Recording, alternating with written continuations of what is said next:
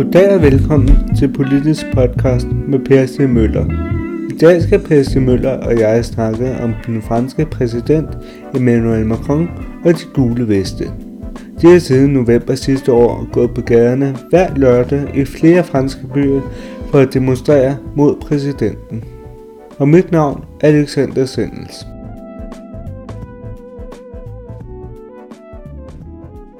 Hvorfor tror du, de vælger sådan at gå i sådan oprør mod Macron? De gule Jamen det er jo fordi, han har skuffet dem. Altså han, han vinder jo helt fremragende med en bevægelse. Han er for så vidt eksempel på den nye form for øh, politisk udvikling, som sker store dele i Europa, hvor de gamle regeringsbærende partier, som har båret, i hvert fald siden 45, men i Skandinavien siden 101, har båret øh, de, øh, deres ja, lande, ja. at disse gamle regeringspartier, de ja. bliver blæst om kul ja. rundt omkring. Og det vil sige, at det der klassiske partisystem med at være under angreb, ja, ja. ikke? således man får bevægelse i stedet for. Altså Orbán i Ungarn, det er jo også blevet mere bevægelse ja, end et parti, ikke ja. en højere bevægelse. Og øh, der er han jo så hammerne heldig, ikke? At, ja. at øh, det øh, franske socialistparti bryder sammen ja. på grund af Hollande. Ja, som og, han også har været tidligere en del af. Ja, det kom han jo fra. Ja, ja. Han, blev, han blev løftet op ja, af Hollande. han var minister i hans Ja, han blev fundet af Hollande. Han kom jo ja. fra bankverdenen. Og, øh, og det kalder Hollande man jo så i, Fra- i Frankrig et fadermor, han ja. laver på Hollande, ikke? Uh, og så er han jo så så heldig, at, at de, de konservative uh, med François Fillon i spil begår en kæmpe bummer. Ja, og der kommer de her sager med ham og hans kone. Hans kone, ikke? Uh, det er en kæmpe sager. Så Fillon burde jo have trukket sig, da den sag kommer frem og lader Juppé løbe. Og det sker alt for sent, man begynder at overveje det, så siger Juppé Juppé jo også nej. Han kunne måske have slået uh, Macron, Uh, så han er jo hammerne heldig, for hvis vi ser på, på, på stemmetallene, så er han jo ikke valgt af over halvdelen af franskmændene. Ja. Det er han jo ikke. Ja. Altså, hvis du tager første, første runde, hvor han kommer ind som nummer et, men det er i 20'erne hans procent til, uh, mod Mélenchon fra de ekstreme venstre og, og Le Pen for ekstreme højre, får jo meget høje stemmetal. Ja. Så han har jo ikke 50 procent. Så kommer så anden runde, og der er jo ikke, der er jo meget lav stemmedeltagelse. Og derfor skal du også se den reaktion, der er mod ham. Jamen, der har man jo fejlvurderet. Han er måske også, fordi han så vinder parlamentsvalget ja, så flot, ja. fejlvurderet sin opbakning i befolkningen. Ja. For den har jo aldrig været på 50 procent. Den har jo aldrig været på 50 procent. Han har hele tiden haft flertallet af befolkningen imod sig i virkeligheden. Ja. Og det slår så igennem nu, da han jo så laver de her øh, skattelove, ikke? hvor, hvor ja. de føler, at han lemper for de rige øh, og for virksomhederne, og så sætter han afgiften, øh, benzinafgiften vejret for de mennesker, der bor og har brug for deres bil for så ja. i landdistrikterne. Det er ligesom i Danmark, ligesom i England. Ja. Der har du set, at man har de sidste mange år, det er på tværs af, af partierne. Jeg skal ikke sige de konservative og socialdemokrater osv., for det har været den almindelige tænkning i hele ja. den vesteuropæiske politik. Det skal være effektivt, ned med de små enheder, ned med de små rådhuse, ned med de små busruter, ned ja, med de små hospitaler. Og, ja, og det skete også i Frankrig. Og det betyder jo så, at du er nødt til at have bilen for at komme på arbejde. Ja. Du er nødt til at have bilen for at kunne købe ind, ja. for landsbyen er lagt øde efterhånden. Og så sætter han afgifterne i vejret for ja. det. Og det gjorde dem jo redde. Ja. Altså hvis du bare tager her i Danmark, hvor du sidder nu hos mig i Kirkel, da ja. jeg flyttede ind her, havde jeg tre busser i timen. Nu er jeg nul. Dengang kunne jeg klare mig uden bil. Nu kan jeg ikke klare mig Nej. uden bil. Man skal jo ikke tage meget ud for, uden for de store byer, for så er det. Så er det øde, og, ja. så er det øde, også i Frankrig. Og det er jo det, er jo det der er reageret imod den ja. samme proces, som du oplevede herhjemme. Ja øh, hvor Dansk Folkeparti jo brød, fik kanonvalg i store dele af Jylland ved ja. sidste valg. Ja. Det er den samme reaktion, du ser i Frankrig. Ja.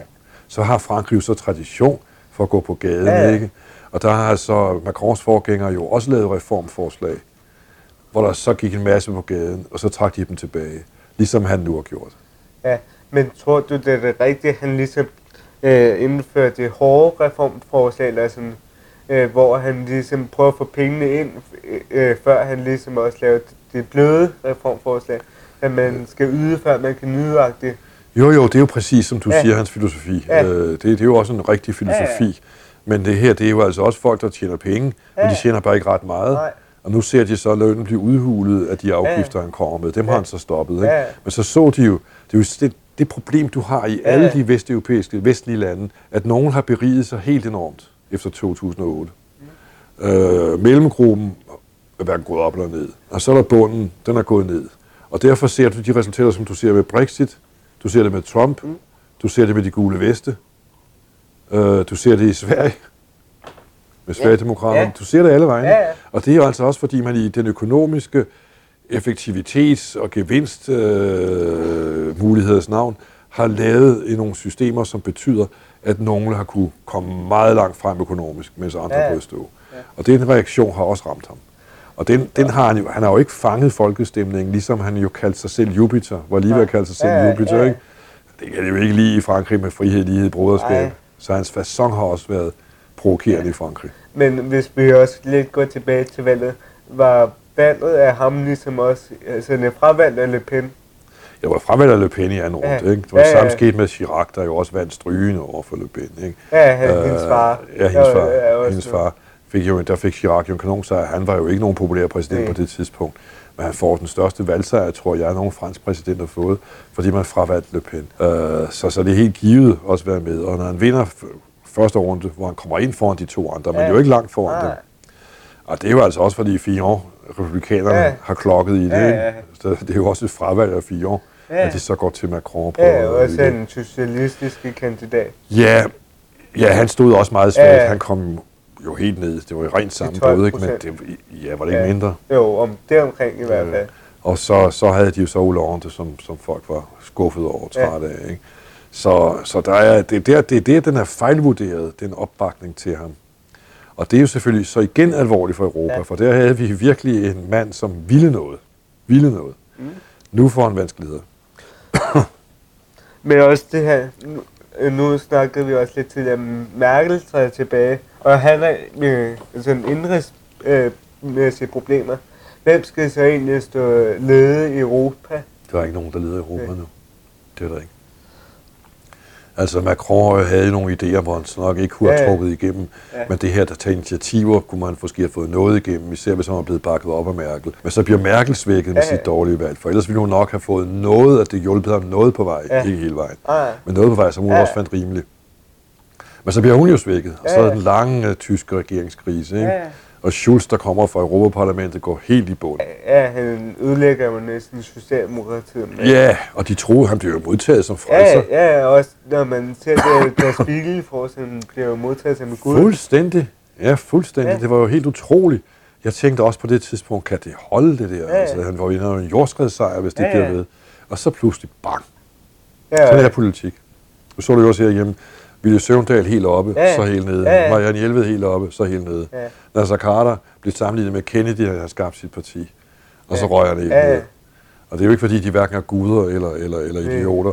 Nej. Det er bare pressen, der enten Ja. bluser og blæser dem op eller ned. Men tror du også, at Macron kommer til at gå over i historien, eller bliver han bare en af dem, ligesom alle de andre, kan man sige? Ja, han risikerer jo at komme, gå over i historien som et flop, ikke? Ja, øh, I forhold til, at han også havde den der moderne... optakten, ikke? Ja, optakten var flot. Optakten var flot.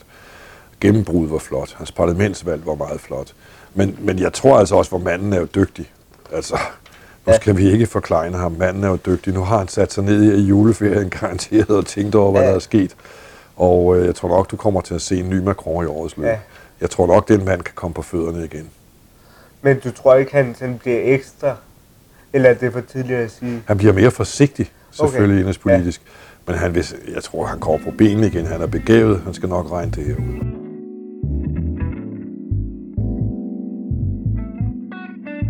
Tak fordi du lyttede med til anden episode af Politisk Podcast med Per C. Møller. Glæd dig til næste episode, hvor samtalen igen vil tage udgangspunkt i et aktuelt emne på den udenrigspolitiske scene. Hvis du ikke har hørt vores første episode om Brexit, kan du finde den, hvor du normalt sender din podcast, eller på min blog politiskverden.dk, hvor du også kan finde andre artikler og interview med andre spændende politiske personligheder.